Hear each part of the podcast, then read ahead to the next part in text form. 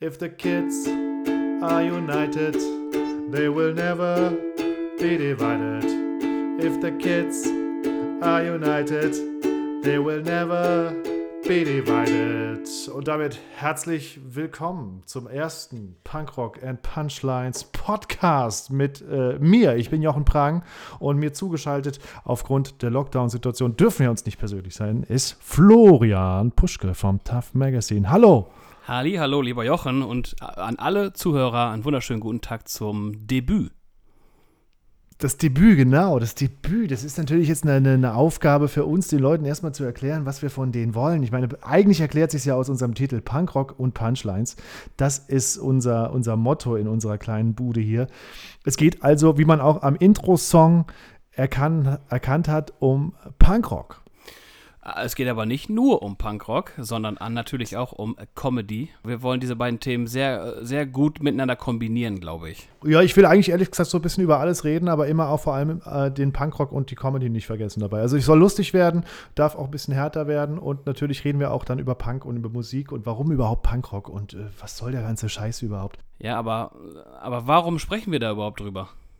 Erzähl. Na, weil wir es können. Ja, weil, weil wir es können, können aber wir kennen uns ja rein theoretisch eigentlich gar nicht. Erzähl doch mal. Nee, Nee, das ist quasi jetzt, was Folge 1 beinhaltet, liebe Zuhörer. Wir werden jetzt erklären, wie wir überhaupt zueinander kamen. Und äh, vielleicht sollten wir dann auch gleich den Intro-Song, äh, den ich da quasi gerade eben auf meiner kleinen Ukulele reingehauen habe, dann aus, zum Anlass nehmen, weil ich finde, der passt ganz gut für unsere erste Folge. If the Kids Are United. Wir haben ja jetzt auch so eine, so eine Vereinigung, die wir vornehmen zwischen zwei Welten. Definitiv. Also zwei Welten, die für den, äh, oder auf den ersten Blick eigentlich weit auseinander gehen, aber auf den zweiten Blick eigentlich sehr nah zusammenstehen, finde ich. Also Punkrock und, und, und Comedy gehören zusammen. Genau, und dann fangen wir doch einfach mit Punkrock an. Das ist quasi letztendlich, wenn man es aufteilen möchte in unserem Podcast, äh, deine, deine Kernkompetenz. Du machst das Tough Magazine, das ist ein Punk-Hardcore-Metal-Magazin, Online-Mag. Seit wie vielen Jahren machst du das schon? Jetzt seit, wir gehen ins achte Jahr, also seit 2013 tatsächlich schon. Also genau, ich rede einfach mal drauf los. Und zwar, ich bin äh, Florian, lieber genannt Flo. Bitte nicht Flori, das finde ich schrecklich. oh äh, Gottes Willen, das ist das furchtbar. Flori ist ja, Flori, das klingt wie ein Teppich. Das klingt, ja, vielleicht nicht wie ein Teppich, wie, aber vielleicht. Sie können den Flocati oder den Flori nehmen. Was wollen Sie lieber? Der Flori ist ein bisschen günstiger, aber der Flocati, der ist natürlich hochwertiger und langhaltiger. Ja, okay, das stimmt. Das habe ich noch gar nicht, das habe ich noch nie gehört. Aber okay, aber ich finde das ganz schrecklich, weil ich wurde vor geraumer Zeit nochmal so genannt und Oh, also ich fühlte mich da wie ein kleines Kind, ähm, was ich nicht mehr sein sollte. Egal. Also Tough Magazine seit 2013. Äh, hm, genau, wir beschäftigen uns mit äh, Punkrock, Metal, Hardcore, Indie, Alternative, also alles, was mit äh, handgemachter, ehrlicher Rockmusik, Gitarrenmusik zu tun hat. Damit beschäftigen wir uns, schreiben CD-Kritiken, führen mit Bands Interviews, ähm, schießen auf Konzerten Fotos, schreiben Konzertberichte und so weiter und so fort. Ähm, und wie kam es dazu? Da müsste ich ein bisschen ausholen. Ja, wir haben Zeit. Wir haben, ach stimmt, wir haben ja sehr viel Zeit. Ähm, ich, es kann sein, dass ich die Jahre ein bisschen durcheinander kriege, aber ist, glaube ich, nicht so schlimm. Und zwar mh, mm, müsste das so 2005 oder 2006 gewesen sein, als ich im Internet surfte und eine Seite gefunden habe, die sich nannte Euvision. Euvision war ein Musikmagazin, was sich ausschließlich oder fast ausschließlich mit dem Punk, auf jeden Fall Punk- und Oi-Bereich beschäftigt hatte. Da habe ich immer CD-Kritiken gelesen und habe danach auch meine Musik angepasst, sage ich mal so. Also es waren sehr gute Kritiken dabei, da ist man auf gute Bands gestoßen oder auch weniger gute. Ähm, und da war irgendwann eine Anzeige auf der Seite, dass da eine Verstärkung im Team gesucht wurde. Habe ich angeschrieben und oder ich habe den netten Mann, Markus heißt er, angeschrieben, liebe Grüße übrigens. Ähm, und ja, dann war ich dort im Team und habe CD-Kritiken geschrieben. Das war vor ungefähr 15, 16 Jahren. Das war wahrscheinlich so ein, so ein, so ein kleines Mac, wo man dann als, als CD-Kritiker einfach sich schon mal freut, dass man die CD vorab und gratis kriegt, ne? Ganz genau, so fing das an, richtig, genau. Und mehr, mehr war es dann auch nicht. Ähm, wir haben uns dann zusammen äh, gesetzt, weil Euvision, wir dachten, da, der Name ist dann doch schon sehr, sehr, ähm, oder war sehr belastet mit, mit Eu. Wir wollten dann äh, das Spektrum eigentlich erweitern und haben uns dann zusammengesetzt und gemeinsam das ähm, Pressure Magazine damals auf die Beine gestellt. Und ja, dann habe ich irgendwann dafür geschrieben, sehr viel und ähm, sehr zeitintensiv, was auch super war, hat sehr viel gebracht und habe mich dann dazu entschieden, einfach mal was Eigenes auf die Beine zu stellen, weil ich dann doch gemerkt habe, hm, so einiges ähm, gefiel mir dann auch nicht. Hm, das war nicht so in meinem Sinne und dann habe ich mir überlegt, ja, komm, mach's was Eigenes. Und da ist dann das Tough Magazine entstanden, was sehr schwierig war, weil es musste ein Name gefunden werden, es musste eine Optik gefunden werden, es musste eine Seite programmiert werden, was alles nicht so ganz einfach ist und nicht so schnell geht. Und da fing der Prozess dann an. Und jetzt machst du das schon seit einigen Jahren und machst da so im, in, dem, in dem Szenebereich, den wir alle sehr mögen, also zumindest ich kann dafür sprechen, das wäre ich nicht auf dich aufmerksam geworden. Mhm. Äh, sehr schöne kleine, kleine Sachen. Man findet bei dir auf der Seite, fand, fand ich geil, sowohl Bands, die man halt schon kennt, so äh, ZSK, die gerade mit ihrer neuen Platte da natürlich auftauchen, aber auch so Bands, von denen ich noch nie was gehört habe. Mhm. Das äh, fand ich sehr spannend, weil man äh, natürlich irgendwann auch seine, seine Lieblingsbands hat und dann aufhört zu suchen. Deswegen ist das für mich auch eine Möglichkeit, auch wieder neue Musik kennenzulernen, dieser kleine Podcast. Ja, das, das, das, verspreche ich mir eigentlich von unseren regelmäßigen Gesprächen, dass du mir mal hier und da ein paar Empfehlungen raushaust und sagst, hör dir mal die und die Band an, äh, könnte dir gefallen. Weil wir uns jetzt ja auch, das finde ich auch spannend, weil wir uns jetzt ja erst kennenlernen. Ne? Ich habe ja eigentlich dich nur angeschrieben über die Tough Magazine Facebook-Seite, äh, dass ich Stand-up-Comedian bin, äh, äh, aber so ursprünglich auch aus der Punkrock-Ecke komme und diese ganze Mentalität, die der Punk so mit sich bringt, äh, in meine Stand-up-Comedy mit rüberziehe, von der Orga bis hin auch der Art und Weise, wie ich das, das Bühnenprogramm gestalte. Und ob das nicht ein spannendes Thema wäre, die Gemeinsamkeiten zwischen Punkrock und Stand-up-Comedy, ob wir da nicht mal ein Interview machen wollen. Und zack, stehst du da auf der Matte und sagst, lass uns doch lieber einen Podcast zusammen machen. Und jetzt sitzen wir hier. Ja, das sind solche, solche spontanen Ideen. An. Damit sind wir ja rein theoretisch, um den ersten Punkt erstmal abzuschließen, ja schon beim zweiten Punkt, Punchlines. Ähm, die Punchlines, das ist mein Job dann wahrscheinlich. Es ist dein Job. Erzähl, ne? wer bist du, was machst du? Ja, ich bin Jochen äh, Prang, man nennt mich Jochen und manchmal auch Jochen Prang. Äh, ich habe keine, ich habe ich hab keinen Künstlernamen. Äh, der Zug ist abgefahren. Ich hatte auch nie einen coolen Spitznamen. Also es hat zum Glück aber auch niemand einen schlechten Spitznamen benutzt. Das ist ja die Gefahr dabei. Also hast du früher auch keine Schlägereien gehabt, sodass du der Knochenjochen genannt wurdest? Nein. Ja, gut, das, das sind ja keine Spitznamen, das waren ja so diese, diese Jochen, Jochen, alter Knochen, sollst du uns eine Suppe kochen, so diese, diese Dissreime, die man damals zu meiner Zeit auf dem Schulhof halt eben noch, noch in, in echt und ohne Social Media Unterstützung ausgetragen hat. Ja. Ähm, aber äh, so ein Spitznamen, es gab mal irgendwie so eine Phase, da fing so ein Typ auf dem Schulhof an, mich Josh zu nennen, wie auch mhm. immer, warum auch immer. Ich fand das furchtbar peinlich, weil ich fand, Jochen ist jetzt auch nicht so der sexy Name, aber wenn man dann, dann noch irgendwie so einen Josh draus macht, das was so, was, das fand ich nie so, nie so doll. Deswegen habe ich jetzt heiße ich Jochen Prang, so heiße ich auch auf der Bühne und so heiße ich auch überall online und wo auch immer man heutzutage so sein muss. Und ich bin Stand-up-Comedian seit fünf Jahren mittlerweile, ja doch im fünften Jahr hauptberuflich. Seit 2013 mache ich das, da habe ich angefangen und komme aber ursprünglich auch vom Radio.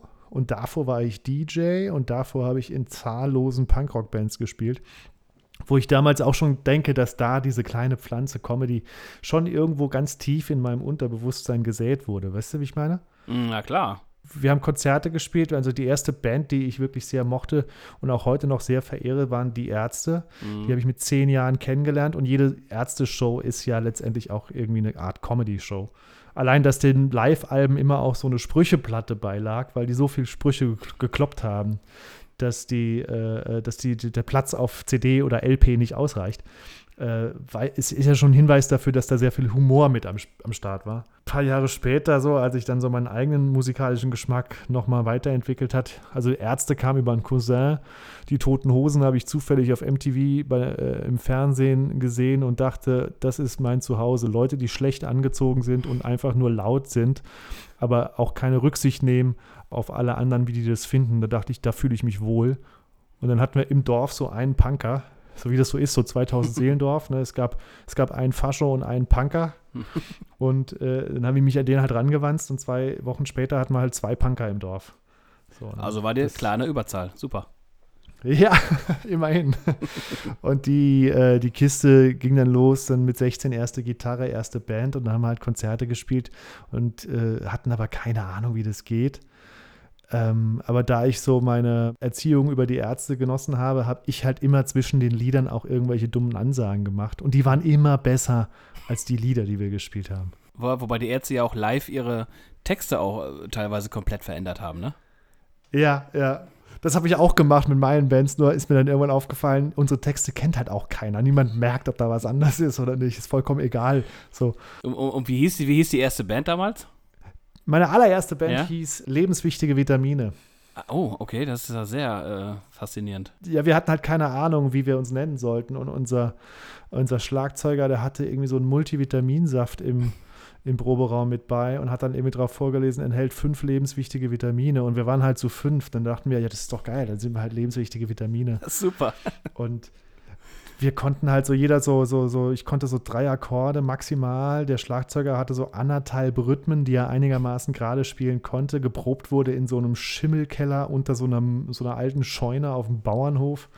Und genauso klang das auch. Aber so muss es ja auch klingen dann. E- Eben, eben. Du hast halt keine Ahnung, was du tust, aber du machst es halt so gut du kannst. Und, so, und, und es ging ja mehr um den Spaß. Mhm. Und da warst du 16? Da war ich so 16, 17. Ich weiß noch, dass der, der Sänger mich immer mit dem Auto abholen musste, wenn wir Probe hatten, weil ich sonst gar nicht zur Probe gekommen wäre.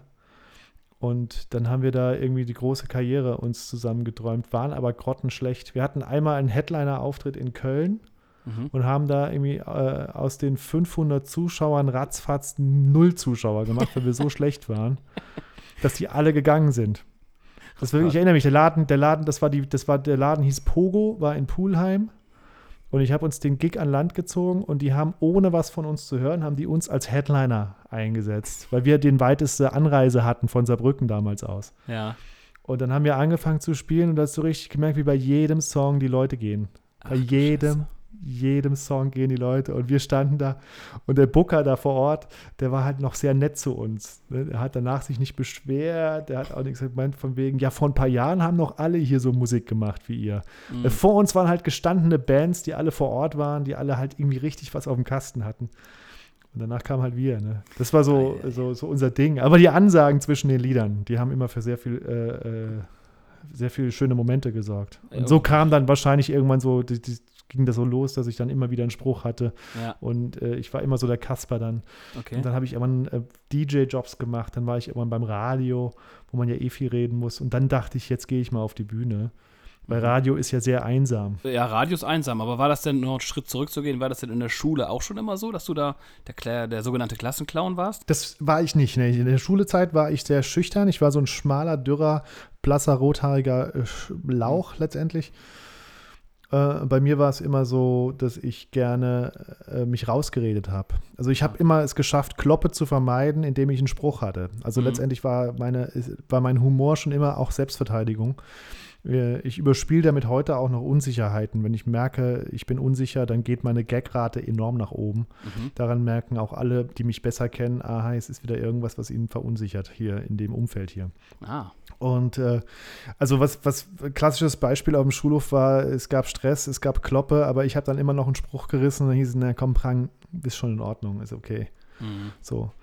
so das, aber ansonsten, und dann habe ich vom Radio aus gedacht, jetzt mache ich, probiere ich das mal aus. Und zwei, drei Jahre später stand ich dann plötzlich auch mal im Quatsch Comedy Club auf der Bühne und hatte da ein, ein, ein gut besuchtes Solo und habe das Radio dann nicht mehr so gebraucht, wie um, um, mich, um, um mich finanziell über Wasser zu halten. okay. Das ist ja auch sehr interessant. Dann Quatsch Comedy Club ist ja nun wahrscheinlich jedem ein Begriff. Wie, wie, wie läuft denn das da ab? Wie war denn das vor deinem ersten Auftritt? Ja, der erste Auftritt war noch in der Talentshow dort. Das Ah, okay. kannst du dir das so vorstellen, das hieß Talentschmiede, da kamen zehn unbekannte Comedians, die durften sechs Minuten auftreten. Am Ende hat das Publikum drei davon nach vorne gewählt in die nächste Runde. In der nächsten Runde hast du wieder sechs Minuten Auftritte gehabt, also es war einen Monat später oder so. Mhm. Wenn du dreimal eine Runde weiterkamst, bist du ins Jahresfinale gekommen und wenn du das gewinnst, bist du Talent des Jahres und hast dann irgendwie deine Engagements gekriegt in der Live-Show. Ah. Ähm, zu, zumindest dachte ich, dass der einzige Weg, um in den Quatschclub zu kommen, weil ich bin dann natürlich sensationell auch in der zweiten Runde rausgeflogen, hätte sogar beinahe auf die Bühne gekotzt. Okay. Das war ein riesen, riesen äh, Aufwand. Ich hatte an dem Tag ein bisschen Fieber, war ein bisschen Ah. erkältet, aber Quatsch Comedy Club sagst du halt nicht ab. Ne? Das, ist, das, ist, das ist das Ding. Wenn ich da spiele, werde ich richtig berühmt, so bla bla bla. Und hatte dann an dem Tag irgendwie zwei Stunden vor der Show gegessen, so ein Cheeseburger oder sowas. Mhm. Und plötzlich merke ich, man saß damals mit allen anderen Talenten im Publikum und wurde dann aus dem Publikum auf die Bühne geholt. Und äh, plötzlich, mein Auftritt war schon vorbei und ich saß da und ich huste und plötzlich merke ich, wie ich diesen Cheeseburger wieder im Mund habe. Oh ich ihn so hochgewirkt habe. Mhm. So, und da sitzen so 300 Leute um dich rum und dann willst du halt nicht, wenn dann ein Mitbewerber gerade auf der Bühne ist, willst du ja nicht dich da irgendwie verdrücken. Und ich dachte, jetzt klatschen gleich alle. Der wird gleich angekündigt, der Kollege. Mhm. Wenn alle klatschen, sind alle abgelenkt, kann ich heimlich still und leise durch die Seitentür ins Backstage, kann kotzen und dann mich wieder reinschleichen. Hab beim Rausschleichen dummerweise eine Stufe übersehen und bin der Länge nach noch mit dem Kopf gegen die Wand geknallt. Oh Es Gott. hat richtig gepoltert und plötzlich natürlich alle Leute still, alle gucken in meine Richtung. Ich hatte eine Platzwunde am Kopf. Das ist das komplette Desaster. Immerhin habe ich nicht auf die Bühne gekotzt, muss man sagen. Ich habe das schön im Mund behalten, nicht geschluckt, nicht gekotzt. Ich habe es dann hinten entsorgt. Aber ich dachte, die, nie im Leben werde ich hier nochmal auch nur annähernd irgendwie Zutritt bekommen. Und jetzt mittlerweile bin ich da in, in allen Clubs, die es da so gibt, von Hamburg, Düsseldorf, Berlin, München, einmal im Jahr Minimum gebucht. Also es hat jetzt irgendwie mir nicht so sehr geschadet, wie ich dachte. Aber es ist ein geiles Gefühl, da aufzutreten, natürlich. Ne? Das kann ist ich mir halt gut einfach vorstellen. der, der Club, den jeder in Deutschland kennt. Und wenn dann wenn auf deiner Homepage Quatsch Comedy Club steht, dann ist es auch einfacher, woanders äh, Jobs zu kriegen. Äh, Und es ist halt einfach für Comedy gemacht, der Laden. Ne? Klar, also ich, ich glaube, durch den Club sind sehr, sehr viele äh, weitergekommen. Kann ich mir sehr gut vorstellen. War denn einer von den Mitbewerbern, kennt man die heute? Felix Lobrecht. Ach, Felix Lobrecht, okay. Felix Lobrecht hat in diesem Jahr die Talentschmiede gewonnen.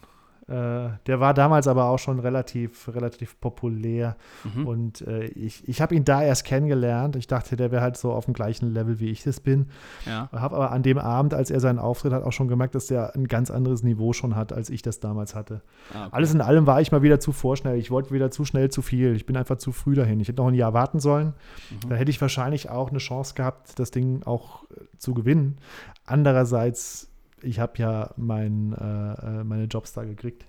Von daher war es egal. Aber das ist halt so dieses, dieses, was ich da irgendwie so mache. Ich habe das alles immer von Anfang an äh, die, die selber sehr, sehr organisiert. Und das habe ich halt durch diese ganze Punkrock-Band-Geschichte Mhm. gelernt. Ne? Diese ganze Punkrock-Szene, dieses ganze DIY. Und jetzt, wenn du etwas willst, dann sorg dafür, dass du es bekommst. Dann mach was dafür. Dann kümmere dich drum und äh, organisiere dein Ding selber. Mhm. Ähm, warte nicht, bis irgendwer kommt und dir, dir, dir hilft, weil es kommt da keiner. Geh los, mach das.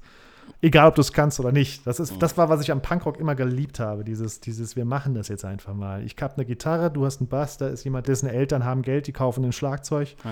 so, weißt du so? Und dann- machen wir halt einfach mal. Ja, ja, genau. Und da sind wir auch ja eigentlich schon wieder bei der, ähm, bei der Parallele, weil wenn ich jetzt so ähm, Post bekomme von ja, Bands, ähm, oftmals über Promofirmen oder ja, direkt von der Plattenfirma oder wie auch immer, äh, sind da immer wieder natürlich CDs bei, selbstgebrannte CDs von Bands, die einfach alles selber machen. Sogar teilweise äh, äh, Proberaumaufnahmen mit der Frage, ob wir nicht was schreiben könnten. Und da ist das natürlich genau dieser Punkt, den du ansprichst. Die machen einfach alles selber, lassen dann äh, eine Aufnahme mitlaufen, nehmen das auf und schicken es einfach weg. Und was man da teilweise für Perlen einfach entdeckt, äh, als, als Punkrock-Liebhaber, der, der, der diesen rauen Sound so mag, unbearbeitet, un, ungeschliffen, einfach, einfach rausgehauen, ist das natürlich super, ne? Weil äh, dann, das ist einfach genial, weil man dann Musik hört, die erstens vielleicht noch niemand kennt und zweitens sich überlegt, genau deswegen machst du das.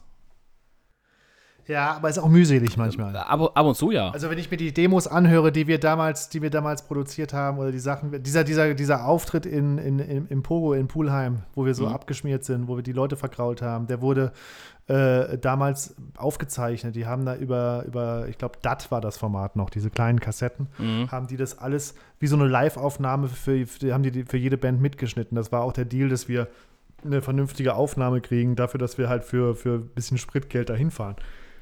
Und diese Kassette, die haben wir natürlich dann äh, äh, gefeiert, weil wir hatten ein Live-Album sozusagen. Und ich habe die dann irgendwann Jahre später das muss fast 20 Jahre später gewesen sein, habe ich die beim Ausmisten gefunden. Mhm.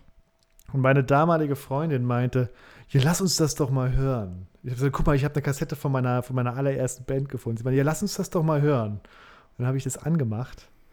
Und so nach circa drei Minuten meinte sie, ja, ich habe genug gehört. War dann wieder das Stichwort Cheeseburger oder so ungefähr. Äh, das war so, lass gut sein. Es ist, äh, also die Musik, äh, die du heute machst, ist besser. Mhm. Und dann habe ich irgendwie so den, dann, wenn ich mir jetzt vorstelle, so, du hast das Magazin, du bietest Bands eine Fläche und du hast auch schon eine gewisse Reichweite und dann kriegst du ja unfassbar viel genau solcher Demos wahrscheinlich geschickt, wo man sagt, um Himmels Willen. Es ist oftmals so, das muss man natürlich klar sagen, das ist, aber äh, trotzdem finde ich es absolut respektabel, wenn man ähm, sich die Mühe macht und das einfach ausprobiert. Absolut, es gibt ja auch keinen anderen Weg. Nee, erstens gibt es keinen anderen Weg und zweitens ist ja auch negative Kritik vielleicht für die Band gut, damit sie wissen, äh, sie können es dann einfach verändern und haben vielleicht gemerkt, oh Mist, wir haben jetzt unsere drei Songs an zehn Magazine geschickt und neun Magazine davon äh, sagen, wir sollen aufhören, Musik zu machen, so ungefähr, ne? Dass man da vielleicht was ändern kann. Ja, Dinge war, aber wenn man überlegt, dass auch die Beatles erstmal abgelehnt wurden, dann ist das ja kein Grund aufzuhören. Ne? Ah, okay. Es gibt ja diese, diese, diesen Typen, der zu den Beatles gesagt hat, das hat keine Zukunft. Und da haben die Beatles aber dann doch bewiesen, dass es doch. Also ich glaube, die hatten doch eine ganz gute Zukunft, die Beatles. Ich glaube, die hatten auch eine ganz gute Vergangenheit und ich glaube, die haben immer noch eine ganz gute Zukunft, die Überlebenden.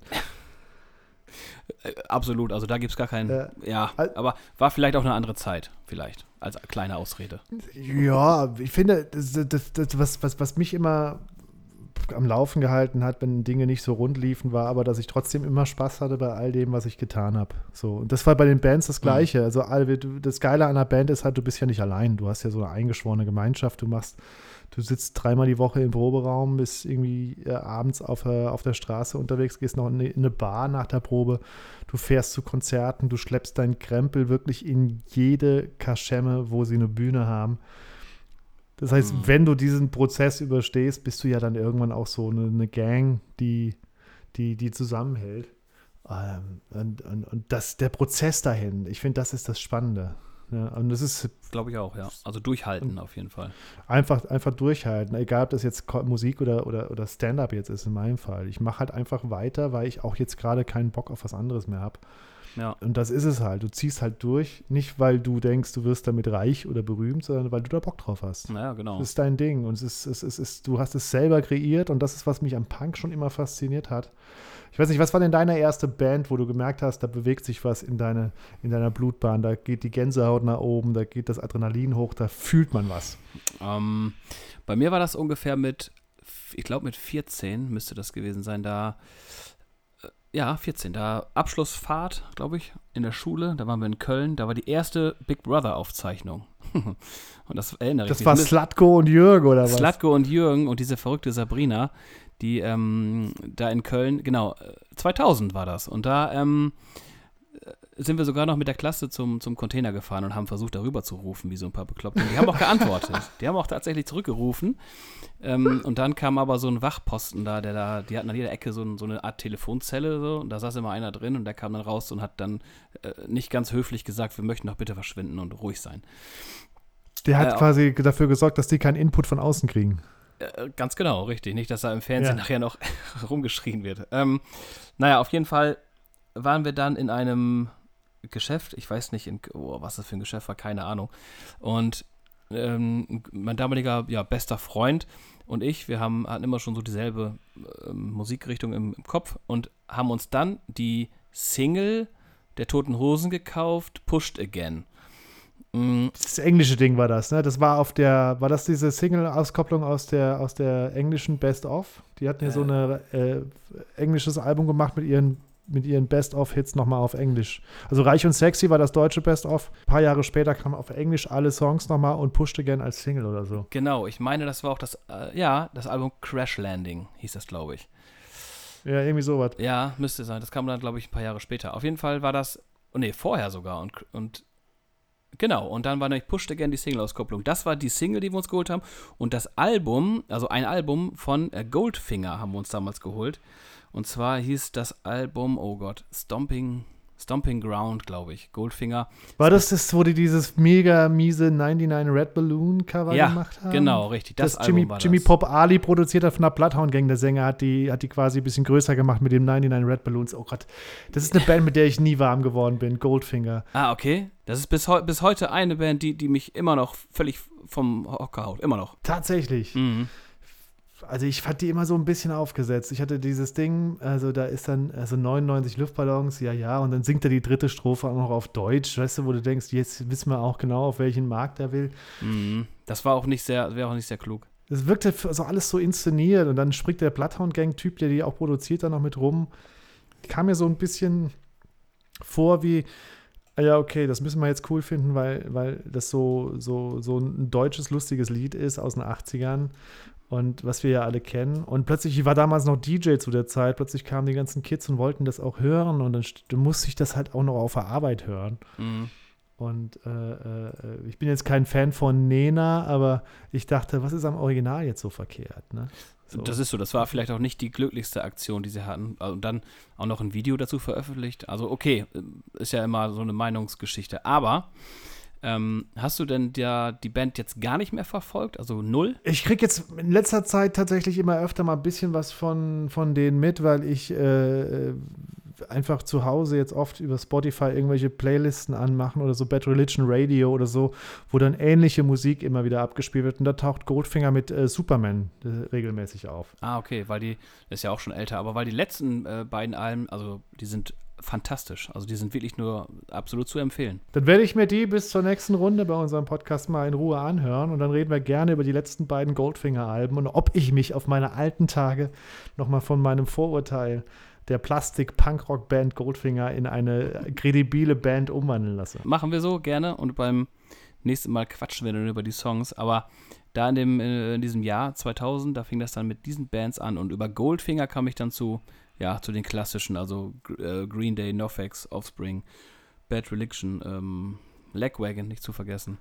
Das Ja. war so der Einstieg. Aber Green Day war dann die zweite Phase Green Day bei dir, ne? als dann mit American Idiot die nächste große Welle kam. Ich habe Green Day erlebt 1994 mit Basket Case, Ja. da habe ich Green Day entdeckt. Unglaublich. da war ich dann so äh, knappe Okay. 17, 17, 18. Das war dann damals, da, da, ging's, da ging für mich nochmal eine völlig neue Welt auf. Also ich hatte Ärzte und Hosen schon lange auf der Harmseite, da war ich schon Fan. Ähm, und, und plötzlich kam äh, neben Nirvana, Grunge und der ganzen, ganzen Ecke, kam dann plötzlich äh, Offspring, Green Day und dergleichen. Und da hatte ich dann plötzlich dann auch den Link zu den amerikanischen Bands. Da war plötzlich auch Lagwagon immer noch großer Fan, also eine meiner Lieblingsbands. No Effects kann man einfach, kann man einfach nicht Nein. vorbei. Ne? Kann man einfach nicht sagen, die gibt's nicht oder das interessiert mich nicht. Die machen seit Jahrzehnten gutes Zeug. Die machen auch vor allem Äh. seit Jahrzehnten ohne Veränderung gutes Zeug. Das darf man ja auch nicht vergessen. Die verändern sich ja einfach gar nicht. Ich finde schon, dass sie sich krass entwickelt haben und verändert haben. Man hört halt immer noch den Kern raus, der irgendwann da mal äh, äh, drin verankert wurde. Also ich fand jetzt, ein, es gab schon einen massiven Unterschied zwischen, äh, zwischen der, der Heavy Petting Sue, zwischen äh, äh, Punk and Drublic und äh, zwischen War and Heroism. Also Ja, soundtechnisch vielleicht. Aber ich finde, so vom Grundprinzip her sind die, weiß ich nicht, immer noch. sie wurden schon ein in- bisschen ernster, oder? Diese, diese ganze Kiste, als George Bush Präsident wurde, da haben sie doch schon Ja, gut, das stimmt. dann auch Ja. eine Message gehabt und äh, auch gemerkt, wir können jetzt nicht mehr nichts sagen. Ähm, aber das ist, äh, das, das war ja auch vollkommen legitim und es waren ja auch alles gute Sachen und hat ja auch Spaß gemacht. Es war ja immer so ein, ein sehr viel Spaß bei der Sache bei. Mhm. Hast du diese Backstage, Backstage Passport gesehen? Diese Tour-Doku? Hab wo ich sie durch gesehen, diese ja. ganzen Länder getourt sind, die, Ja. die, die, wo sie noch nie waren. Ja, ja, habe ich alles, alles gesehen. bis die ihr lebend rauskam, hat mich irgendwie so, ich war sowas, okay, ja. Diese Situation in, was war das denn für ein Land, wo die so auf, wo keine Bühne aufgebaut war, irgendwo Mongolei oder sowas. Oder war das Tokio? Wo- Nein, weiß nicht. Nee, es war irgendwo, wo die irgendwie so 10.000 Tickets verkauft wurden und dann aber einfach keine Bühne, keine Technik, kein gar nichts da war und das Konzert halt ausgefallen ist und die Fans aber schon am Zaun randaliert haben und die Crew, Licht, Ton und Co. schon auf dem Gelände waren und dann über einen LKW rausgeschmuggelt wurden. Sonst hätten die, die, die wütenden Fans die unter Umständen zerlegt. Und der Manager, der immer total besoffen durch irgendwelche Züge, Flugzeuge oder sonst was fällt und man denkt, okay, äh, hat er eigentlich auch was gemacht. Aber er hat es immer hingekriegt, die Band pünktlich im Flieger zu haben, die, die auf der Bühne zu haben und, und, und. Ja, und dann darf man ja auch die Band nicht vergessen, die ja auch äh, völlig durch war. Ja. Aber ich meine, es ist halt das Schöne daran, es, die haben es halt auch alles selbst gemacht. Ne? Es ist halt auch alles eigenes Label, mhm. eigene Leute, eigener Weg. Und äh, ich glaube, wenn du eine perfekte Show sehen willst, mit dem perfekten Ablauf und äh, wo alles wie am Schnürchen läuft, dann sind dann doch eher die Backstreet Boys deine Band. Höchstwahrscheinlich. Äh, da gehst du halt nicht zu einer Band wie NoFX oder das, das macht ja auch den Reiz aus. Das, das ist so, das ist so. Hast du denn mal eine von den Bands, also äh, NoFX oder Legwagon, schon mal live gesehen? Ich habe alle schon mal live gesehen. NoFX allerdings äh, okay. nicht mehr, dass ich mich erinnern würde. Das war auf einem Festival relativ spät und ich war auch schon relativ gut dabei. Äh, äh, mhm. Lagwagon habe ich wahrscheinlich circa 20 Mal live gesehen, weil es oh. war lange, lange, lange Zeit meine absolute Lieblingsband, was ziemlich viele Leute in meinem Umfeld genervt hat. Nicht, weil sie die Mucke scheiße fanden, sondern weil die äh, Band, weil nichts anderes mehr lief. Ich bin quasi, wenn du mit mir im Auto gefahren bist, gab es nur Lagwagon-Tapes. Also es war auch nicht mal ein mhm. anderes Tape im Auto. Ne? Das heißt, wenn irgendwer genervt die Kassette rausgekickt hat und eine andere reingesteckt hat, war da halt auch wieder nur Lagwagon drauf.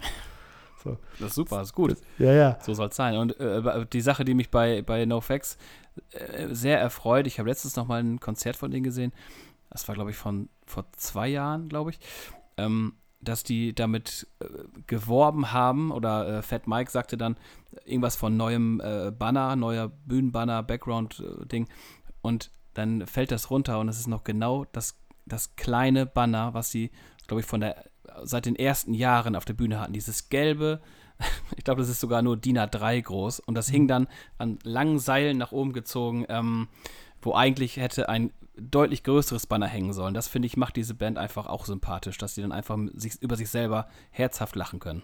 Eben diese kleine, diese kleine Spitzen gegen sich selber, das, das ist halt eben ja. auch, was mir das immer sehr sympathisch gemacht hat, wo ich immer sehr viel Spaß mit hatte. Und äh, ich finde es halt auch faszinierend, äh, wie viele Leute da immer noch bei sind und mittlerweile ihre Kinder mit hinschleppen und es ihren Kindern zeigen. Ich meine, mm. ich krieg's ja hier bei meinen Kids auch mit. Ich habe zwei Kinder, eine zwei Jahre alte Tochter, einen acht Monate alten Sohn und die werden natürlich auch schon entsprechend äh, inszeniert und äh, geprägt mit meiner Musik, soweit es geht. Ne? Soweit die, ja, na klar. Äh, soweit die Frau es zulässt, ich sag's, wie es ist. Das ist so, da, da, sind wir auch schon bei einem Punkt. Das Problem habe ich ja, äh, ich will nicht sagen, leider Gottes nicht, aber ähm, bin äh, alleinerziehend, mein Sohn ist acht und äh, natürlich hört der auch Rockmusik und natürlich hört der auch äh, Punk-Rock-Musik, ist ja quasi mit reingewachsen und ähm, das lässt sich auch nicht vermeiden. Das wird auch so weitergehen, bis vielleicht, ich will es nicht hoffen, aber irgendwann eine Phase kommt, wo dann echt gesagt wird, ah, ich mag dann dann doch lieber Hip-Hop oder so, weil das ist eigentlich so mit das, äh, mit den, der schlimmste Albtraum, den, den ich, glaube ich, habe. Na, das wäre mir quasi egal. Ich glaube, das, äh, das muss man den Kids halt lassen. Ich habe meine Eltern auch wahrscheinlich ganz schön genervt mit meinem, mit meinem, wie sie sagen, Lärm. Ja. Ja, mir wäre es auch egal, so nicht, aber äh, wenn man so überlegt, äh, ah, man selber will dann, äh, oder er spielt ja auch Schlagzeug und, und also wenn jetzt an der Punkt kommen würde, nee, nee, jetzt kann alles weg und ich, ich will das nicht mehr. Das wäre schon ein bisschen doof. Ja, aber wie alt ist er jetzt? Acht. Das wird kommen. Das wird kommen. Das braucht das auch als Abnabelung irgendwann. Ich glaube, das ist dann irgendwann so, umso schöner wird dann die Annäherung wieder, wenn sie dann also feststellen, naja, ganz so falsch schlagen meine Alten nicht, ganz so schlecht war der ja. Geschmack jetzt auch nicht, den die hatten. So, ich glaube, das Schlimmste, was passieren kann für die Kinder, ist, dass sie ständig das Gefühl haben, wir wollen ja ein Kumpel sein. Ich glaube, das ist das Ding. Ja, bei, uns, bei, bei, bei, uns war ganz klar, wir sind deine Eltern und du machst, was wir sagen. Äh, und heute sind Eltern oft so, dass sie immer so die besten Kumpels sein wollen von ihren Kindern. Ja. Und das ist, glaube ich, ja. auch sehr, sehr nervig für die Kids. Also ich glaube, da muss, muss man auch irgendwann auch mal sagen, nee, lass den mal abnabeln, lass die, lass die mal ihr Ding machen und halt dich mal raus, du bist jetzt nicht der, der, der Kumpel, du bist der Vater und wenn der jetzt mal ein bisschen über die Stränge schlägt, ist normal, denk mal, wie du es gemacht hast. Ja. Absolut, ich finde, aber das ist ein ganz schmaler Grad, finde ich teilweise. Also äh, ja, schmaler Grad, weil man will ja irgendwo, ähm, klar, ist man Elternteil und will den Kindern was beibringen und für sie da sein, für sie sorgen. Auf der anderen Seite will man sie aber ja auch nicht äh, mit irgendwelchen Sachen verschrecken, sage ich mal so, sondern in die richtige Spur leiten. Und da gehört, glaube ich, ein, ja, so eine, wie sagt man denn, eine Freundschaft, die auf, nee, Freundschaft ist es nicht, die auf äh, äh, einer Diktatur basiert. das war ganz schlecht ausgedrückt, aber so ungefähr. Ich bin jetzt ein bisschen froh, dass ich nicht dein Sohn bin. Hab vielleicht die falschen Worte. Ja, ich bin, ich bin, ich bin so ein Kumpel von meinem Sohn, aber mehr so wie so ein Diktator. Weißt du, so. Ich schicke ihn nicht ins Bett, ich schicke ihn abends ins Lager. Ja, geil. So. So, ja, nee. Ich glaube, was man, was, man, was man mitgeben muss, ist äh, Vertrauen und Respekt dass man sagt, du bist eine eigenständige Person, du kannst alles machen, was du willst, ich werde immer hinter dir stehen, aber erwarte auch, aber ich, äh, ich erwarte nicht, dass, dass du dich immer gut mit mir verstehst. Mach dein Ding. So, das, das will ich eigentlich meinen Kindern vermitteln. Äh, Gab es mal eine Situation, ich meine, bei dir er jetzt schon, du bist schon etwas länger Vater, gab es mal eine Situation, wo, wo er auf der einen Seite so richtig Kacke, also so richtig Scheiße gebaut hat, du aber trotzdem in dem Moment so heimlich gesagt hast, geiler Typ? Mm, bis jetzt noch nicht. Also ganz ehrlich, nein. Er hat ähm, noch nie so, also er hat eigentlich, also weder noch, also er hat noch nie irgendwas gemacht, wo ich gedacht habe, äh, oder wo ich ihn, äh, wo ich gesagt habe, so, das war jetzt zu viel und habe dann heimlich vielleicht gedacht, oh, eigentlich doch ganz cool, sondern er ist tatsächlich ein Kind, was ähm, sich eigentlich immer an, also an alles hält, so was man, was man ihm dann sagt. Also nee, die Situation gab es noch, noch nie. Nee, also auch nicht so irgendwie so süße Sachen. Ich habe, wir, wir haben ja, sie, unsere Tochter ist jetzt etwas älter als zwei Jahre und die wird halt immer wacher und checkt halt immer mehr auch Zusammenhänge. Die weiß jetzt, in welchen Schränken jetzt was ist. Und ich habe die halt mal erwischt, wo ich gesagt habe, gibt's jetzt nicht dass sie dann trotzdem irgendwo mhm. am Schrank saß und irgendwas genascht hat, weißt du, so, wo sie wusste, wo es ist, da hat sie sich halt heimlich genommen und ich komme so in die Küche sehe sie und ich weiß, okay, jetzt, jetzt ist eine Ansage fertig, aber innerlich dachte ich, geil, genau so, genau so, zieh's durch. Äh, das ist Punk. Ich muss mir keine Sorgen um ihre Zukunft machen, weißt du, sie nimmt sich, was ich brauche. Sie weiß, wo es ist. Sie denkt, Papa, legal, illegal, scheißegal. Ja, solche kleinen Sachen, klar, aber ich meine, leider Gottes, man vergisst ja auch immer so viel in den ganzen Jahren. Ähm, aber das sind Sachen, die, ja, das sind ja so Kleinigkeiten. Doch, die sind, passieren dann doch schon öfter.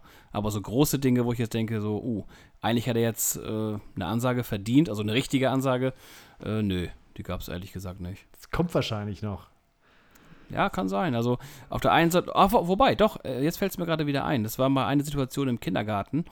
Ähm, da, ja, der war einge, eingezäunt, sag ich mal, und äh, daneben war halt ein Einfamilienhaus und den Kindern wurde immer eingetrichtert, äh, nicht, nicht diesen Zaun zu überqueren. Äh, dann gibt es eine richtige, richtige Strafe und ja, dann hat, äh, der Zaun war schon sehr labil und äh, drohte zusammenzubrechen. Und dann sind mein Sohn und sein Freund äh, dann doch rübergestiegen und haben an der Haustür geklingelt und haben einfach Hallo gesagt. Und sind dann wieder zurück und äh, als wenn nichts gewesen wäre und haben dann aber natürlich ihre Strafe bekommen von der Kindergärtnerin. Aber sonst, solche Sachen, das ist aber irgendwie schon wieder cool. Ja, ja, so ja. Klein, Kleingraben. Aber das sind auch so Sachen, wo ich mich als Elternteil, wenn ich da einbestellt werden würde und sie sagen, ja, ihre Tochter ist da über den Zaun gestiegen und das haben wir aber mhm. gesagt, das darf sie nicht dann würde ich halt wahrscheinlich so tun, ja, ja, schlimm, wir werden mit ihr reden, aber in Wirklichkeit würde ich denken, ey, come on, dein scheiß Zaun interessiert doch jetzt keine Sau. Wenn du wüsstest, über was für Dinge ich gestiegen bin in dem Alter und was ich alles kaputt gemacht nee. habe, wovon nie irgendwer was mitbekommen hat. Zumal die Kinder, die auch kannten, die da, die da in dem Haus wohnen und zum anderen äh, wird man ja wegen solcher Sachen eigentlich nicht einbestellt. Nee, das wird, muss schon mehr passieren. Aber das kann ja bald noch mhm. kommen. Das kann ja bald noch kommen.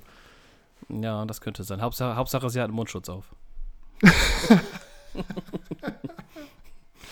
ja, das stimmt. Das ist da gleich auch so, so vermummt wie so ein Bandit, so, der über den Zaun steigt ja. mit dem Mundschutz. Sieht dann schon gleich richtig gangstermäßig aus. Sehr, sehr, ja. sehr, sehr gut. Äh, wir haben noch gar nicht über äh, das Lied äh, geredet, das ich am Anfang gespielt habe. Also, das ist auch was, was im Podcast äh, eine Regelmäßigkeit sein wird. Jeder Podcast beginnt mit dem Auszug eines Punkrock-Songs äh, äh, der dann auch gerne zum Sh Thema gemacht werden kann. Ich hatte Sham 69 heute gespielt, If the Kids mm. Are mhm. United. Du hast das Lied im Ohr wahrscheinlich, ne? Du kennst es. Ja, selbstverständlich. Sham 69 ist natürlich eine Band, die nicht wegzudenken ist.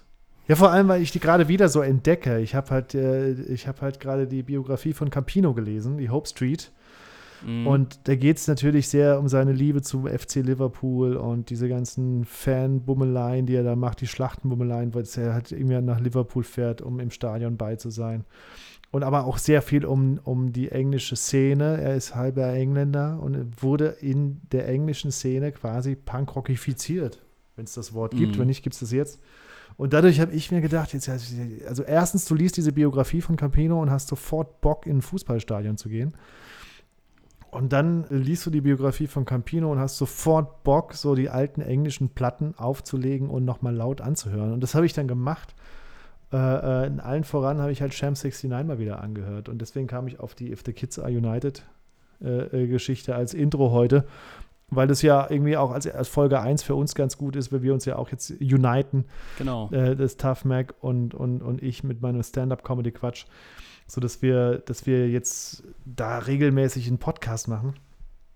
Und äh, ich weiß nicht, bist du jemand, der Biografien liest? Ist, kann das Thema sein bei uns hier in unserer kleinen, kleinen Podcast-Klitsche? Also es kann kein Thema sein, also es muss auf jeden Fall ein, zum Thema werden, weil ich habe das Buch hier auch noch äh, stehen, habe es aber leider noch nicht geschafft zu lesen, aber das werde ich dann als nächstes, werde ich es mir vornehmen. Aber ich lese sehr, sehr viele, sehr gerne Biografien. Und was war der Grund, warum Biografien? Also ist es irgendwie, inspiriert dich das oder willst du dann einfach irgendwie wissen, wie der Mensch denkt, der da hinter der Kunst steht, die du schon länger beobachtest? Also ich denke, das hat auch einfach mit dem zu tun, so wie ich damals angefangen habe, mich, mich für die ganze Musik, für die ganze äh, Musik, Rock, Punk-Rock-Szene zu interessieren. Ähm, genau, wie, was sind das für Menschen? Was bewegt die, Musik zu machen? Wie denken die? Wo kommen die her? Also äh, oftmals die Frage, wo kommen die her? Also was hat die dazu bewegt, überhaupt Musik zu machen? Und da ähm, habe ich schon diverse, äh, von Amy Winehouse über Bruce Springsteen. Welche ähm, Springsteen hast du gelesen? Die Bruce oder die Born to Run? Die, die letzte, äh, Born to Run. Born to Run ist grandios, oder? Ist, Grandios. äh, super, also ist einfach äh, total spannend und ähm, man kann, also ich finde im Gegensatz zu einem Roman, die ich auch, natürlich auch gerne lese, ähm, kann man das Buch nicht so schnell aus der Hand legen, weil es irgendwie auf eine Art immer spannend bleibt, so eine Biografie, weil man immer wissen möchte, wie geht's weiter. Ich finde auch gerade bei solchen Typen ist es oft eine, ähm, äh, also wenn es ist ja wirklich passiert und das finde ich spannender als irgendwas Ausgedachtes oft. Und gerade Sp- Springsteen mit seinem krassen Leben, das er so hatte, das ist ja die- diese, diese Born to Run Biografie, hat er ja selber geschrieben über Jahre äh, auf Mhm. Tour.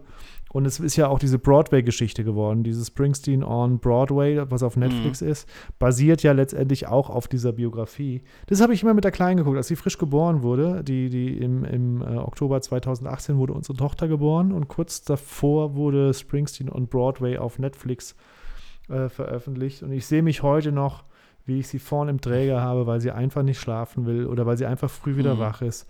Und ich drehe meine Runden im Wohnzimmer. Auf dem, auf dem Monitor läuft Springsteen on Broadway. Wir hören uns gemeinsam die Songs an. Sie guckt immer wieder, sie schläft immer wieder ein. Äh, und ich hab, bilde mir ja ein, dass sie immer noch, wenn wir Springsteen hören, ruhiger wird. Okay. Dass da irgendwas unterbewusst in sie rein ist. Ja, das ist äh, sehr, sehr Das ist doch spannend. gut. Und das wird dann auch Das so ist sein. so, was das ich- glaubst du nicht, nur das ist dann auch so. Jetzt reden wir über Springsteen, obwohl wir eigentlich sagen, wir sind Punkrock. Ne? Das ist jetzt auch wieder die Frage, wie definierst du Punkrock? Oder was, was ist Punk? Wo wir gleich diese Frage vorweg klären in der ersten Folge. Was ist eigentlich Ich glaube, das ist eine Frage, die sich durch alle Folgen ziehen wird, weil ich glaube, es gibt keine, keine Hm. komplette Antwort, äh, was ist Punk. Also früher, wenn man darüber nachgedacht hat, was ist eigentlich ein Punk, dann dachte man immer so, der, der liegt äh, auf der, Stra auf der Straße und, und säuft äh, Alkohol ähm, und hat hochgegelte, hochgegelten Irokesen. Ähm, äh, äh, für mich ist irgendwie Punk immer noch so diese Tatsache, dass man einfach äh, da, das macht, was man möchte im Rahmen der Möglichkeiten und sich von niemandem etwas sagen lässt und einfach sein Ding durchzieht. So auf den Punkt gebracht. Die klassische Definition, die, ja, genau. Ja, finde ich schon. Die klassische Definition ist einfach das, das machen, wozu du Bock hast und, ähm, und fertig. Was heißt für dich Punk? Ja, so ziemlich, ziemlich dasselbe und vor allem sich auch da nicht reinreden lassen und sich nicht abbringen lassen. Und wenn man das als Muster nimmt, als Schablone nimmt und sagt, das ist für uns die Definition von Punkrock, ist Bruce Springsteen auf jeden Fall ein Punkrocker. Ja, definitiv. Auf irgendeine Art und Weise. definitiv, ja. So. Das, kö- äh, musikalisch lässt sich darüber streiten, aber jetzt gibt es ja auch da sehr viele Unterschiede. Jetzt klingen ja The Clash völlig anders als die Ramones und die Ramones wieder völlig anders als die Sex Pistols und die Sex Pistols völlig anders als Green Day Ja. und, und, und, und, und. Und trotzdem ist alles Punk. Ich habe halt auch diese Definition oder dieses, dieses Label nie verstanden, dass man so und so auszusehen hat. Die Lederjacke muss so und so mit Nieten besetzt sein und du musst so und so eine Farbe in den Haaren haben, ansonsten bist du kein Punk. Äh, äh, äh, das, das, ich bin ja, ich, ich laufe jetzt heute auch nicht mehr rum, wie ich mit 16 rumgelaufen bin. Ich habe mittlerweile auch einen anderen Stil. Ich färbe mir nicht mehr die Haare. Ich habe keinen Irokesen mehr. Äh, ich glaube, was, was es ausmacht, es kommt von innen. Absolut. Also das ist So, immer, Die Mentalität ist entscheidend. das ist so, was man im, im Herzen fühlt, das äh, sollte im, im Vordergrund stehen. Glaube ich. Also ich denke, das ist Das keine. klingt jetzt wie der kleine Prinz, weißt du, so der kleine Ja. Prinz. Das könnte man, könnte man, könnte man schön mal machen, so als illustrierte äh, Adaption, der kleine Punk. Aber es gab doch so einen Film, der kleine Punker. Ja, äh, ja, der kleine Punker. Da gab's doch mal. Der kleine Punker. Doch, muss man googeln. Der lief, das haben wir, also wir, also ich, ich bin ja ein bisschen älter als du. Ja. Ne? Ich bin, wenn du 2014 warst, 2000, da war, also war ich 23 schon. Ja. Das heißt, ich habe ein paar Jahre mehr auf dem Buckel. Das heißt, meine, meine, meine Punk-Bewegung fing irgendwie 1987 ungefähr an mit dem besagten Tape von, von meinem Cousin voll mit die Ärzte-Lieder Mhm. die ich erst gar nicht hätte haben dürfen, weil die Ärzte waren ja das Böse damals mit den ganzen jugendgefährdenden Schriften. Da dachte er, ja, das ist genau das Richtige für meinen Cousin, das gebe ich denen. Und er hatte recht. Und wir haben damals, wir haben damals immer äh, als Kinder so Playback-Shows gemacht für alle, wenn wir irgendwo Familienfest hatten oder sowas, dann hatten wir diese Eistüten mit diesen Schaumstoff-Eisbällen, die so rausploppen konnten als Mikrofon Okay. und haben dann Playback äh, gesungen zu erster allgemeine Verunsicherung und sonstige Sachen. Und äh, dann kam mein Cousin auch irgendwann und meinte, hör mal, ihr macht doch immer diese Playback-Sache. Äh, hier singt, macht das mal, bereitet das mal für die Oma vor. So, und meine Oma hieß Erna Ja. Und Nachname Prang äh, und die Ärzte hatten Erna P. Das ist ein Lied von den Ärzten. Erna P. döst langsam weg, im Fernsehen läuft der letzte Dreck. Erna ist 80 Jahre alt, sie trägt eine Jacke und doch ist ihr kalt. ja. Und dann kommt es raus, es ist ein Einbrecher in der Wohnung und, und, und. Also ein böses Lied über Erna P., die wohnt parterre, hinterm Vorhang steht ein Herr. und da haben wir uns halt nichts beigedacht, weil klar, das Lied von, das machen wir gerne. Und dann haben wir da im Wohnzimmer bei Oma Erna P. von den Ärzten performt. Und- äh, er hat mir danach noch eine Kassette in die Hand gedrückt mit, äh, hier, das ist gute Musik, wird dir gefallen. Und dann hatte ich halt die Ärzte plötzlich in meinem Besitz. Äh, und meine Eltern wussten gar nicht, was da für ein Feuer anfängt, in mir zu zündeln. So. Mhm. Naja, manchmal äh, sind es einfach nur Zufälle dann auch im Leben, ne? Ja, genau, genau, genau. Und dann gingen die auf Tour und ich durfte nicht hin, Mhm. Weil ich noch zu jung war. Dann hieß es, wenn, wenn die das nächste Mal kommen, dann gehen wir mit dir hin. Und das war dann, aber in dem Moment haben die auch gesagt, wir lösen uns auf. Das war dann irgendwie die Abschiedstour. Mhm. Wo ich dann auch dachte, danke Universum, was ist das jetzt für ein Scheiß hier? Ja, die Ärzte habe ich, äh, hab ich auch ein paar Mal gesehen. Das war auch immer sehr, sehr gut. Oh, die sind mit Abstand die Band, die ich am öftesten gesehen habe. Ich habe die Ärzte circa schätzungsweise 60, 70 Mal live gesehen. Ah, okay. Von 1994 bis heute war ich bei jeder Tour aufs. Ich, ich war sogar auf den Clubtouren, auf den Geheimkonzerten. Mhm. Ich hatte zum Glück irgendwann eine Connection zur Band. Ich hatte als DJ die offizielle Die Ärzte Fanparty gemacht Okay.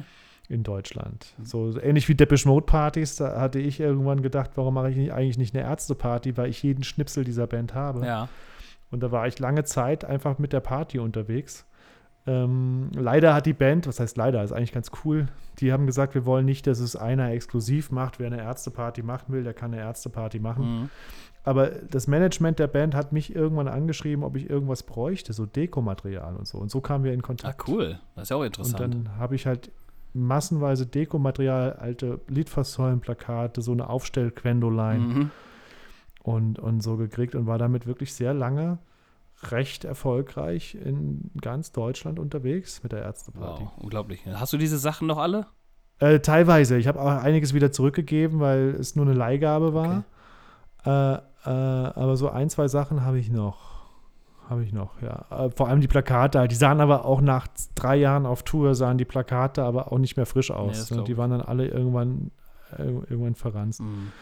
Und ähm, aber dadurch hatte ich halt einen Ansprechpartner bei Hot Action Records, bei der Plattenfirma von den Ärzten. Mhm. Und wenn die irgendwie auf Tour waren, habe ich auch oft einfach äh, gesagt, gesagt, ich bin da in der Nähe und dann habe ich eine Karte gekriegt. Super. So. Ich habe auch einmal Farin Urlaub dann äh, beim Soundcheck getroffen von seinem ersten Solo-Konzert. Das war in Hamburg im, ähm, in den Markthallen, Mhm. der Markthalle. Das war ein Tag vor Rock äh, äh, am Ring. Da hatte er äh, quasi eine Warm-Up-Show mit seinem ersten Soloalbum gespielt und ich hatte einen Tag später hatte ich eine Ärzteparty in der Markthalle und äh, habe dann clevererweise den Veranstalter angerufen und gesagt, ich bin schon in der Stadt, ich habe noch Plakate mit, wollen wir die nicht noch schnell aufhängen vorm Farin Urlaub Konzert? Und dann hat er mich quasi mittags in die Halle gelassen, während Farin Urlaub gerade beim Soundcheck war. Hm. Und äh, da stand ich da, so wie das berühmte Kaninchen vor der Schlange, vor meinem Idol, äh, vor dem Mann, der mich seit ich zehn bin mit guter Musik versorgt hat. Und sag halt so, frag halt so, ist der Dings schon da, was mein Ansprechpartner von der Plattenfirma war. Und da meinte er, nee, sei, äh, äh, wer ich sei. Dann meinte ich, ja, ich bin Jochen. Und ich habe nicht weitergeredet. Ich hab nur gesagt, ich bin Jochen. Damit, ach, der von der Ärzteparty. Angenehm, schön. Ich habe gehört, das wäre ziemlich geil, was du machst. Na super. Ich so, bitte? Cool. äh, kann ich jetzt, ich hätte in dem Moment sterben können und so, okay, ich habe mein Lebensziel erreicht, so. Ja. Also ich bin ja selten so, so Fanboy. Ich habe ja, das ist ja auch diese eine Sache, die ich am Punkrock so mag, ist diese, diese Barriere zwischen Publikum und Kunst, Künstlern oder Bands, die ist nicht ganz so groß. Ne? Die Punkbands sehen sich selten so als die Götter und als die, die Helden und diese Koryphäen an. Diese, die, das Ziel ist eigentlich eher, dass alle eine gute Zeit haben und alle Spaß miteinander haben. Und äh, du bist nicht besser als der, der auf der Bühne steht. So und aber in dem Moment war mir schon mein Herz ein wenig, ein wenig schwer. So. Okay. Das war schon ein gro großartiger Moment. Mhm. Ja, das, so, solche Situationen, die haben wir ja dann, wenn wir, oder wenn ich über mich rede oder über das ganze TAF-Team, es bin ja nicht nur ich alleine, da, aber da können wir ja in den nächsten Folgen mal drüber sprechen. Ähm, äh, wenn ich dann Konzerte besuche, ich fahre dann meistens ähm, ja nur nach Bremen, weil ich ja hier sehr weit oben im Norden wohne. Und ähm, dann fahre ich nach Bremen und dann lernt man ja diese Bands kennen, führt mit denen vor Ort Interviews und äh, die einen sind dann so, dass die ja, dass sie mich einladen, in ihren Tourbus zu kommen, dass man dann dort das Interview führt und vielleicht äh, eine Kleinigkeit trinkt, was super, super angenehm ist und man dann auch einfach abseits des Mikros sich unterhalten kann und die Leute kennenlernt. Aber auf der anderen Seite merkt man dann auch wieder ähm, von einigen anderen Künstlern, die dann tatsächlich sagen, nee, nee, machen wir nicht. Ähm, ja, aus welchen Gründen auch immer, keine Ahnung, aber haben wir jetzt keinen Bock drauf, so ungefähr. Also äh, ich mag dann auch lieber die, die sagen, komm, wir machen das im Schnell oder egal wie und dann ist das Thema erledigt, weil das macht es ja eigentlich aus, was du schon sagtest, dass diese, ja, dieser Kontakt zwischen Musikern und oder Künstlern und dem Interviewer, äh, dass es die Grenze eigentlich gar nicht gibt, sondern man macht es einfach. Und das macht es dann für mich auch wieder aus. Ja. Eben.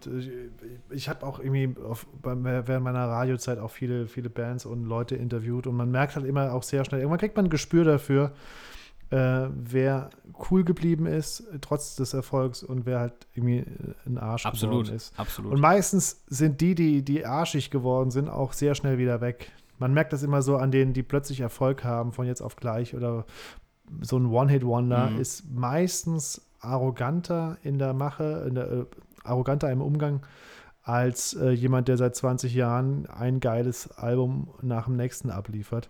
Weil die irgendwie auch dann so eine Ruhe haben und verstanden haben, dass, dass, dass man keinen keinen Krieg führt gegen die Presse, äh, sondern dass man einfach auch aufeinander angewiesen ist. Mhm. Äh, und dass, dass man auch die Zeit auch angenehmer gestalten kann, ähm, äh, als, als jetzt irgendwie auch so eine, so eine künstliche Wand aufzubauen, nur weil der Typ halt jetzt kommt und ein Interview macht. Dann hätte man einfach von vornherein sagen sollen, wir geben halt keine Interviews auf Tour Ja, genau, richtig. und fertig. Und immer dieses, naja, dass man, da- dass man das so raushängen, äh, na, was heißt raushängen lässt, aber dass man so das Gefühl bekommt, der, der fühlt sich jetzt dann doch schon ein bisschen besser als, ne, so.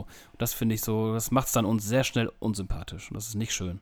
Ja, aber das ist auch ein Boomerang, der irgendwann zurückkommt. Ich glaube, das ist äh, so ein ungeschriebenes, universales Gesetz. Je, je mieser man sich verhält, desto mieser kommt der Boomerang zurück. Ja. Irgendwann. Glaube ich auch. Und Naja, aber da haben wir ja viele, viele Spielwiesen, die wir noch bespielen werden in den nächsten Wochen. Ähm, ich hoffe, äh, wer auch immer das hier hört, äh, wir sind jetzt ein bisschen begrifflicher geworden. Es ist halt ein Podcast über Punkrock und auch über, über Punchlines, über Comedy. Das wird sich alles in den nächsten Wochen noch ein bisschen einspielen. Jetzt sind wir schon eine Stunde am Quatschen. Ich glaube, das ist erstmal ganz gut für die erste Folge, oder? Würde ich auch vorschlagen. Eine Stunde reicht. Eine vernünftige Show auf eine Stunde gepresst mit lauter Highlights ist doch immer geiler, als äh, wenn man merkt, ach, die wollen anscheinend nicht mehr aufhören, dann gehe ich jetzt mal. Naja, genau. Wenn man sich so auch verquatscht. Ist nicht schön. Ja, das geht aber schnell. Finde ich aber ein gutes Zeichen. Das ist besser so als andersrum. Wir haben ja irgendwie das ist ja das Spannende, wir kennen uns ja überhaupt nicht. Nee, nee, ja. genau. Und du bist so ein echtes, und du bist so ein echtes Nordlicht. Und die sind ja jetzt nicht für ihre Gesprächigkeit bekannt. Nee, es ist auch für mich, wie gesagt, die allererste Aufnahme überhaupt und ich hoffe, dass das einigermaßen gut äh, ankommt. Aber ähm, ja, ich komme aus dem hohen Norden, äh, kurz entfernt von Emden. Ähm, ja, direkt an der Nordsee, direkt am Deich, direkt am Leuchtturm direkt am Deich. Ich habe einen Onkel in Worpswede. Das müsste doch auch fast. Nee, das ist ein bisschen weiter weg schon wieder, ne? Nee. Du bist noch weiter oben. Ja. Also immer wenn mich Leute so ansprechen und mich fragen, wo ich herkomme, dann äh, und ich sage das dann, dann sagen die, ach, das ist doch in der Nähe von sowieso und dann ist es immer noch drei Stunden entfernt. Also ich bin äh, also mit in fünf Minuten mit dem Fahrrad äh, an der Nordsee. Also es ist so wirklich direkt am Leuchtturm. So stellt man sich aber auch die Gegend vor und auch die Menschen, dass ihr ständig mit diesen Schiebermützen, diesen Kapitänsmützen in diesen Seefahrerpullis auf so Hollandrädern über den Deich radelt und äh, dabei Moin ruft an Ja. allen, die vorbeikommen. Moin ist klar, aber äh, das andere nicht. Bei mir zumindest nicht. Gut, dann haben wir jetzt irgendwie die nächsten Wochen ein bisschen was zu tun. Wir werden hier schön fleißig unseren Punkrock and Punchlines Podcast regelmäßig äh, hier auf äh, die Plattform bringen, egal wo, also eigentlich überall. Genau, alle 14 Tage kommt ein Neujahr. Das sollten wir, glaube ich, noch erwähnen. Haben wir schon erwähnt? Weiß ich gar nicht genau. Hier können wir nochmal machen. Alle 14 Tage gibt es erstmal eine neue Folge Punkrock und Punchlines. Und wenn die Fanbase mehr möchte, dann werden wir gucken, dass wir mehr produzieren. Aber erstmal alle 14 Tage äh, Punkrock und Punchlines überall, wo es Podcasts gibt. Ansonsten äh, bleibt gesund und wir hören uns dann demnächst wieder bei Punkrock and Punchlines, der Podcast für alle, die Punkrock und Comedy mögen. Flo, Jochen, hab einen schönen Nachmittag. dir auch. Dankeschön. Bis zum nächsten Mal.